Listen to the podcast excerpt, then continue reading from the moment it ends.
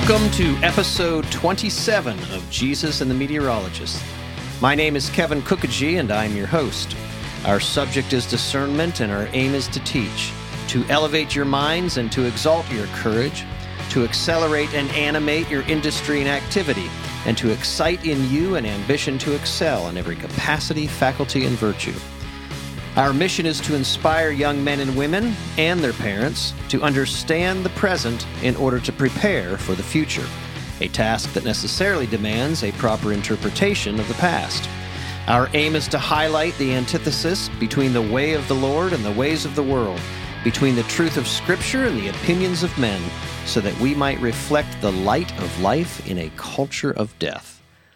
Well, last week we examined the topic of words, and I realized when we got into the studio that Penelope, who is here to my left, was not on our episode last week. And so as I began talking with Winnie, who is also here in the studio, about our review, she reminded me that Penelope was not here. So to the extent that Penelope Penelope Penelope Penelope's able to answer it, it will be really off the top of her head and out of her heart.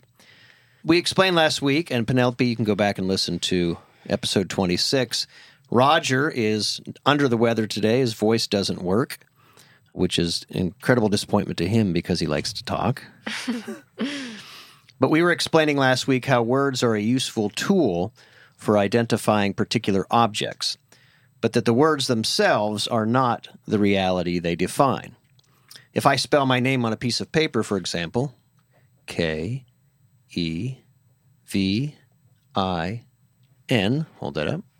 This is, is it not, one of many helpful means of identifying me? But what I write on the piece of paper is not, in fact, me, is it? Mm-mm. It's just your label. just my label. Like like this this would also be my label. I'm going to write something else out. I'm going to spell it here and oh, then I'll I let know you He's writing. That that might also identify Why? Oh. why? What? What happened what to the it say? dashes H A in N D between? S O M E, handsome, or I N T E L L I G E N T. No, Wait, I digress. sorry. What'd you say? Intelligent. Oh, I just went too I- fast. Yeah, I didn't. and I didn't write that one down. Well, the same holds true if we write numbers. If I write the Arabic numeral two, and next to that scratch out two capital I's, which are the Roman symbol for two, right? Hold that up here for the studio. Right? These are two distinct symbols that are used to identify the same thing, which is what? Two. Or the concept of Tunis. Tunis, yeah. Which I'm sure that uh, Winnie is happy that I brought two pucks Two into this pucks for puckness, puckness. right? But in this Oh. this case, we're not going to talk about puckness. We're actually going to talk about the two-ness of them. And um, I Sounds have like you're saying like tunic. yes, T W O dash N E S S two-ness. So I'm holding in my right hand a Penguins Predators cup, and in my left Cup? hand, I said cup. I'm so used to the Penguins winning cups that I said Oh. cup. Goal horn for that. But I must confess that when my family recently attended the Penguins Predators game in Nashville, the Predators won. So that was um, good for you, Nashville fans. Humble pie for us Penguins fans, but it happens on occasion. Penguins are still in good stead in the standings. They'll be in the playoffs. Not sure how far they'll go this year. But it stands for two. But we understand, don't we, that this number two and the Roman numeral two are actually different things. If if these were if two was this, then it couldn't be that.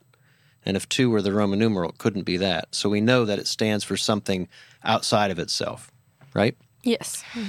We then moved, as Penelope will learn when she listens to episode 26, how language is comprised of different terminology to describe the same thing.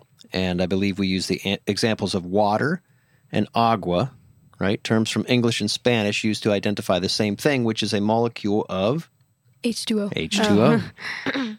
so, why does this happen? Why is it necessary to have different words to uh, make reference to the same thing, Winnie? well, different groups of people use different different words to describe the same concept. And why why is that? Give me give me an example of when it happens and why it happens. Well, we could call. I don't know. We could say yes, and the French say oui. We. Um, yes, spelled. Is that spelled? O. U I. Yeah. Yes, sir. We. That's right. Penelope also takes some French. Yay. Okay. So, in that context, just like the agua and water, we're talking about two different cultures and languages. So, it's necessary for that reason, right? Because we don't drink something different. It's not like they drink water or that water is comprised of different molecules, different substances in France as it is in the United States of America, right? Yes. So if you're thirsty and you need you need water to survive, you need to ask for the same thing. So we definitely need different words. How about within the same language? What what are some examples of same things being called by different terms? I know one that, that from that I just learned today. People call um jaw clips claw clips also. Claw clips and jaw clips. So and Amy you, said apparently it's the same thing, but I thought it was just jaw clips. what you have in your hair then is which is it, a claw clip or a jaw clip? I say jaw clips, but my sister says they're both claw clips and jaw clips. Okay. How about, and I think last week we also said if you're an adult, you might refer to the toilet as a toilet, whereas if you're talking to your two year old, you might refer to it as a potty, right? but it's the same thing, uh, regardless of the culture or age group about whom the particular object's being discussed. So why why is it that this is necessary? Not just to identify it, but what what is it that we're conveying? Trying to make it more understandable. hmm which is a form of knowledge, right? So that knowledge can be reliable and can be passed on and continue. It would be very confusing, wouldn't it, if one day someone referred to, used the term water, and they were talking about molecules of whatever comprises Coca Cola. And you just wanted a bottle of water and they brought you a Coke.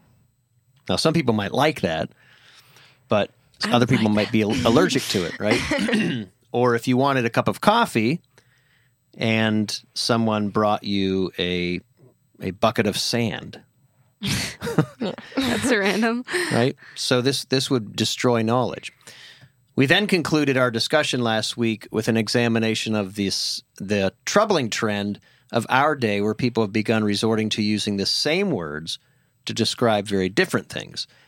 The term marriage, for example, is an institution whose definition, one man, one woman, was established by God who created marriage, but it has in recent years been used as a means of describing such things as homosexual union, lesbian union, or even really to identify any two people cohabitating.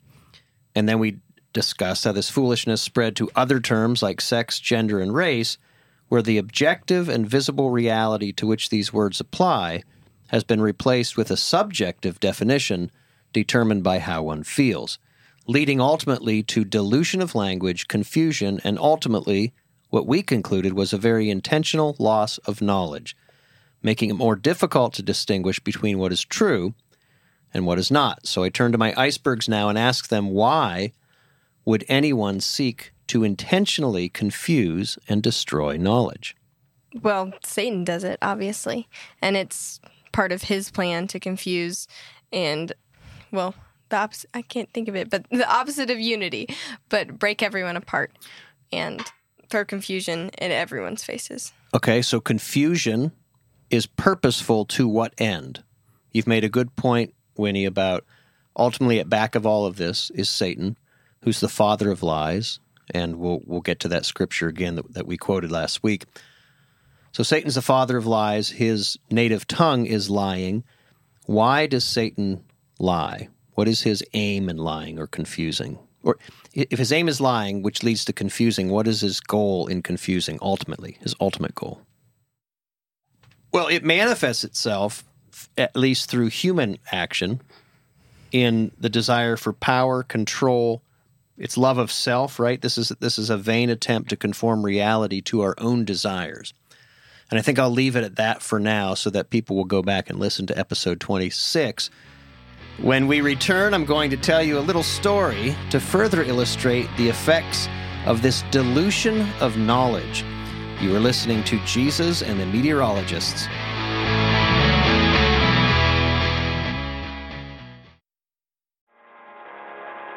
There are citizens in Tennessee working to reclaim the practice of self governance in our state and ensure that a constitutional Republican form of government is preserved to future generations. We are Tennessee Stands. Do you want to get off the sidelines and learn how to stand for liberty in your community? Join us at TennesseeStands.org and on social media at Tennessee Stands.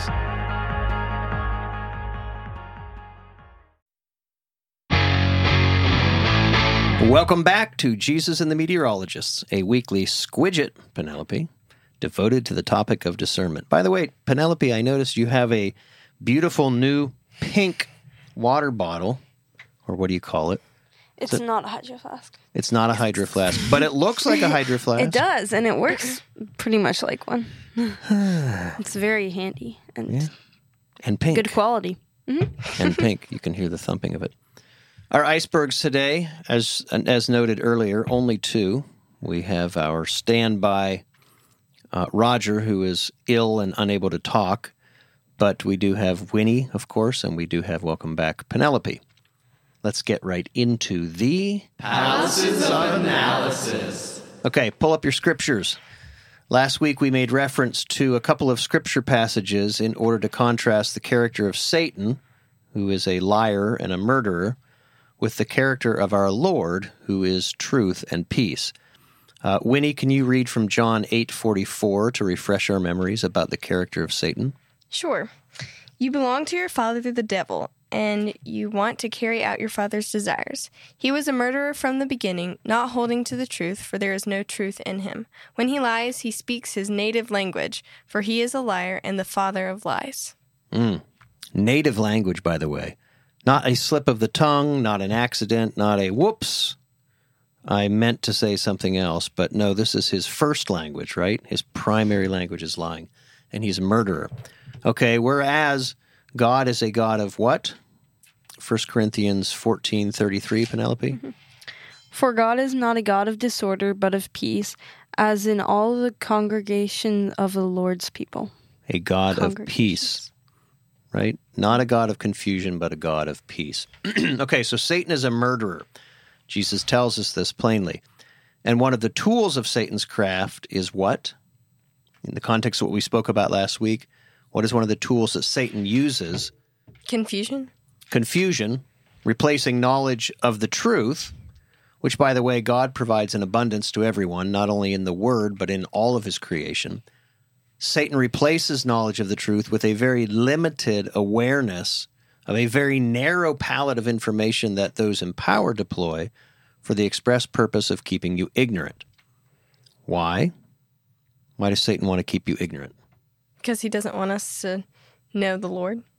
Okay, so if you're ignorant of the truth, you're more likely to fall into his traps, mm-hmm. right? And although there are many smaller traps along the way, ultimately, the ultimate trap into which Satan is seeking to pull us is what? Sin. Sin leading to. Hell? Where does sin lead? Unrepentant sin leads ultimately to what? Do we need a clock? Unrepentant sin. If you do not repent of your sins and turn to Christ, ultimately the end is what? Death. Yes, death, eternal separation from God. Right? Isn't this, see, the clock helped. Mm-hmm. Isn't this Satan's ultimate purpose? All the little traps along the way, all the distractions, all the, the lies are just tools to reach his ultimate conclusion, which is to separate you eternally from Christ, right? Mm-hmm. Okay, let me illustrate this point. All right, sit back. Got a little story to tell you, and then I've got some questions along the way. Imagine you are on a long journey, and I think Winnie has been on a lot of hiking journeys. She might appreciate this. hiking through the wilderness. You have experienced hiking, but you've never been in this region before. Your destination is known a quiet cabin in, cabin in a remote clearing. But your path to get there is unknown. Friends and family will greet you upon your arrival. They've sent you pictures. But other than offering a general direction and words of encouragement along with an enticing invitation, they are unable to communicate with you along the way, so you're on your own. The weather's beautiful when you depart, but conditions deteriorate on the second day and grow worse by the hour. Your rugged outdoor gear is no match for three consecutive days of cold rain, leaving you and all of your extra clothes drenched to the core. Having exhausted all of your food supplies, your shivering wet body grows weak with hunger, and you've not enjoyed much sleep for 72 hours. Quite a nice picture, huh? Mm. Beautiful. You do, however, have GPS. Your signal is sufficient, and your batteries, though low, remain working and effective. The map seems to indicate that you are closing in on your destination after three miserable days. The only remaining impediment separating you from a hot shower, a hot meal, and rest among family and friends is a fairly active and perhaps dangerous river 100 yards ahead. Now, according to your GPS, the nearest bridge is 20 miles to the south, and the river's too dangerous to cross. You'd be swept away in an instant. Considering your lack of food, the weather, and your weakening physical condition, you are devastated. How are you ever going to make it 20 miles south, cross the bridge, and then come back up 20 miles on the other side to reach the little cabin in the clearing?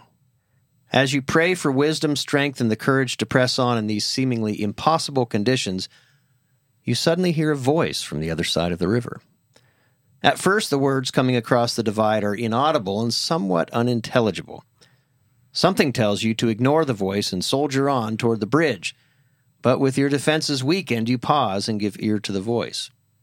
As you strain to make out what the voice is saying, it becomes a little clearer and seems to make more sense. What is he saying?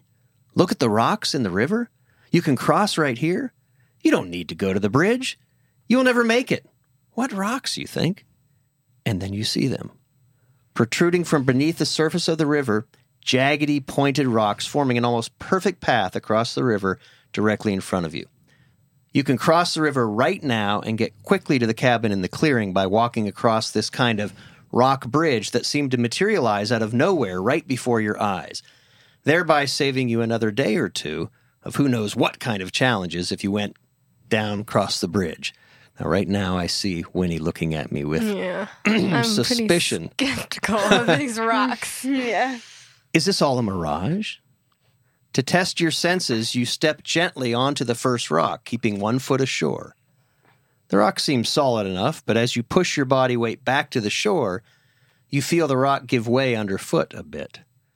But as if the voice sensed or observed your fears, this voice on the other side of the river beckons you, explaining that while the, rocks may wiggle a bit, they serve their purpose well. Many have taken this bridge, the voice assures you, but you must be quick, the voice says. No time for hesitation. Icebergs, what would you do? Take the bridge. yeah. Looks like the bridge is the better option. Hmm. So, by God's grace, you do stop. Why? Well, because you're icebergs, after all. You are well versed in the scriptures. You know the character of God and the condition of the hearts of men. Though you are exhausted, hungry, and at your wits' end, you remain sober minded enough and alert, as admonished, by the way, in 1 Peter 5 8, knowing that, quote, your adversary the devil is prowling like a roaring lion, looking for anyone he can devour, end quote. And because it is God who works in you to will and to act in order to fulfill his good purpose, Philippians 2:13 for anybody acting or checking your Bibles. God in his sovereign grace and power causes you to overcome the temptation to take the easy way to your destination by crossing on the enticing rock bridge before you. Now, this doesn't mean that you're skipping down the 20 miles to get to the bridge. Remember, you're cold and wet, 3 days of misery in the rain, not much sleep, out of food, and 20 miles through the, the woods and the and the wilderness like that. That's going to take a day. Cross the bridge, take another day to get. So that's two more days with very little keeping you going. So you're obviously overcome by discouragement and distress, barely able to put two thoughts together because of your hunger. As you now struggle toward the bridge 20 miles to the south, unsure as to whether you're going to make it to the little cabin in the clearing, and still wondering whether perhaps you should have listened to the voice and ventured across the rock bridge. Surely by now you would have been revived at your destination. Not until you step onto the bridge and look back to the north do you understand.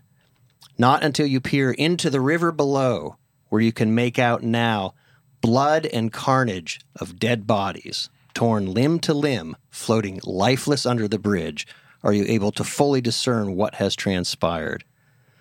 For what was represented to you as a life saving, time saving rock bridge was in reality the spiny scales of a group of vicious crocodiles whose full bodies were concealed just beneath the surface of the water, waiting for more victims to be fooled. so, are you glad you didn't take the bridge? Yes, very glad. Did you know it was crocodiles? No. No. But you had something in your spirit that told you, mm, Yeah, I was a bit suspicious. a little suspicious. Pointy and it seemed easier. I was like, oh, definitely not. So, what does that mean that all easy things should be disregarded? No. No. But you should look at them with careful discernment, right? So, what's my point? Mm-hmm. What's my bigger point when we're talking about words and the changing of meanings of words? What was happening here? This voice, maybe it's representative of Satan, right? Speaking to you, especially when you had been praying, right? The temptation is believe that you pray and immediately it's God speaking to you, but Satan also is working to distract you, right? Mm-hmm. So, among the other lessons to be learned, this is just another example that I wanted to use of how the enemy uses wordplay to deceive. By referring to the backs of these crocodiles as a safe rock bridge for quick passage to your destination, the enemy sought to confuse, with the direct object being your destruction and eternal separation from Christ. As we explained last week, this wordplay is actually an admission that the enemy is unable to change reality. Because the children of the devil are unable to alter reality, they are left with semantics, that is, changing the meaning of the words to describe reality. So crocodiles become a rock bridge in order that the enemy may conform reality, your salvation in Christ, to his own desires, which is your death and destruction. Does that make sense? Mm-hmm. Yes. All right, short one today. When we return, we're going to discuss a couple of questions per usual. This is Jesus and the meteorologists.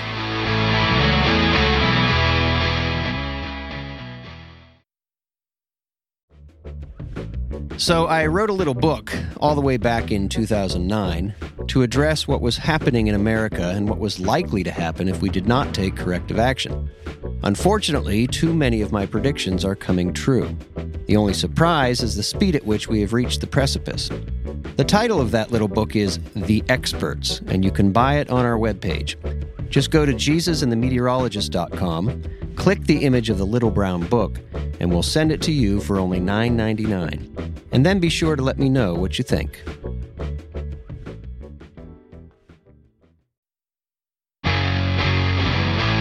Welcome back to Jesus and the Meteorologist. My name is still Kevin Kookogey, and I am still. Pardon? Didn't change. I didn't change.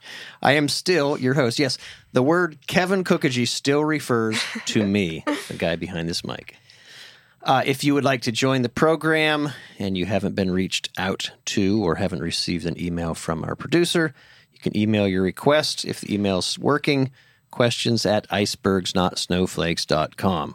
That's I C E B E R G S N O T S N O W F L A K E S dot com. All right, I decided to turn the tables today and I'm going to ask a few questions. Uh, Winnie, what did you think that that rock bridge was? Something made, because I looked up when, when I was reading that story and I saw your eyes saying, mm, not buying it. well, the first thing that was suspicious to me was that you couldn't see the person on the other side. Could just hear the voice. Okay. So you didn't know who it was. So okay, that's really good. But it also suggests that seeing is believing. So if you can't see it, you don't. no. I don't know. It was something there was something mysterious in a bad way about someone telling you to cross a raging river on some rickety rocks. I thought they were just like I, I thought That they appeared were, out of no. You didn't Yeah. see before, right? Oh, well, yes. Well, I thought they were some sort of mirage or something. Mm-hmm. I don't know. Yeah, at first I thought that person was hallucinating. Okay. And which could have been the case, Yeah. right? Three days with very little food, no sleep.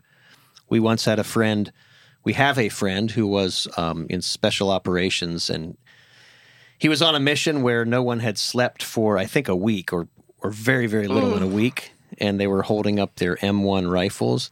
And he literally thought that um, there were Lemon drops. Yeah, lemon drops. lemon drops walking up the barrel of the rifle So he started and started them. picking them up and eating them. And then they realized at some point in the process that these were ants, right? Mm-hmm. Ants Mm. crawling up the rifle, not lemon drops, but that's how hungry they were. and this particular individual was not the only one who had seen the hallucination. So they were, because it was a collective hallucination, because all of them had not slept, I think, and all of them had not eaten. So they all They saw all lemon believe, or at, more than one of them anyway. Yeah. Penelope, how about you? What did you think? Why did you think? I didn't look at your eyes, but you seemed to be right on board. Like, no way, I'm not crossing this rock bridge. What did you think it was? Um, well, it just kind of like reminded me of um, Little Red Riding Hood. How like she's supposed to take like this one trail, and then like someone else is like, "Oh no, no, it's like easier this way. Just take this route." And like in Little Red Riding Hood, it's like stop and smell the roses and stuff. It's not like take a different road, but just it's still something distraction that's and a distracting delay. you. Yeah. yeah. Wow, really good reference to one of my was favorite fairy tales of all time. And was that episode two? Yeah. Wow. You've done good marketing too, Penelope. Referred us right back to was it episode two? Yeah, well, I we think can so. I check don't and see. remember, One of those. Yeah. I wasn't in it. One, two, or three. Wait, you weren't here for Little Red Riding Hood? No, I just know you like that story. I've heard you talk about it before, so I'm ah. sure. Yeah. I'm I sure think the Yes. episode would sound that was in that familiar, one. even if I wasn't on it. Well, remember the key point. Why was it that Little Red Riding Hood was fooled by this talking wolf in the first place? Why did she even consider, hey, here's a wolf who's talking to me and asking me where I'm going? Because she didn't know who he was. Yeah, say it again. He, she didn't know who he was. Yeah, she she didn't couldn't know. tell. She wasn't taught about the true character of a wolf. So she believed the wolf to be something that he wasn't. She believed him to be just someone who had her best interests in mind. And so of course I'm going to enter into enter into a conversation with someone like that. Whereas if she knew that the wolf was a very dangerous and wicked beast, she wouldn't have even entertained the discussion. So lack of knowledge leads to more uh, likelihood of going the wrong way and being tempted. Yeah, absolutely. Lack of knowledge, which and that this is a we've talked about moral knowledge and and the formation of moral character. Only when you know what is true, right? Only when you believe what is true can you see things as they really are. So we can't always trust our senses, obviously, but what you did is in this evaluation of this story was you checked your senses. You said, "Okay, maybe those are rocks, and maybe I step on them and they're a little bit stable." even the fact that right after I stepped on the rock and it gave me a sense of instability, well, there was that voice assuring me, I say in air quotes, right? Because that voice, if it's Satan here in this in this illustration, um, certainly a manifestation of Satan, is trying to comfort you because he sees that oh you're on to him right well, those rocks are not quite as secure well obviously because they're crocodiles they're not rooted they're kind of moving and ready to strike What's that fairy tale where is it the gingerbread man? Isn't the end of the gingerbread man that he steps on the back of a Yeah. Oh, he it's a fox. In, yeah, he's in, and then he climbs onto the nose, and then That's the right. The fox him. keeps keeps the fox keeps on encouraging him, come closer, come closer. But the fox is isn't the fox going across water in that Yeah, story? and so the water like comes up Yeah. until it's on his nose. That's and he right. Has to stand up. That's right. He the fox offers his services as like a taxi for little or for um what's that little cookie's name? What it The Gin- gingerbread, gingerbread man, yes. That's it. Hello, Cookie. Yeah, the running the running uh, smart Alec cookie, who jumps on the back of the fox. The fox jumps into the water, and then as the water gets deeper, he keeps encouraging the cookie to get closer and closer to his mouth, and of course, he snaps upon him.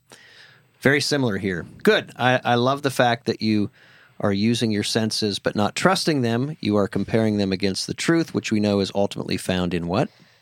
God. Yeah, and and Or God specifically, yeah, through the Word of God. That's right. I want to end with a little bit of scripture for encouragement, because sometimes people might say, "How in the world could I have avoided that decision? What you know, maybe I would have been deceived."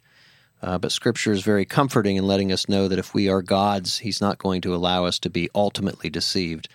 And for that, we look to Romans eight, twenty-eight through thirty. Winnie, if you can read that for us to close.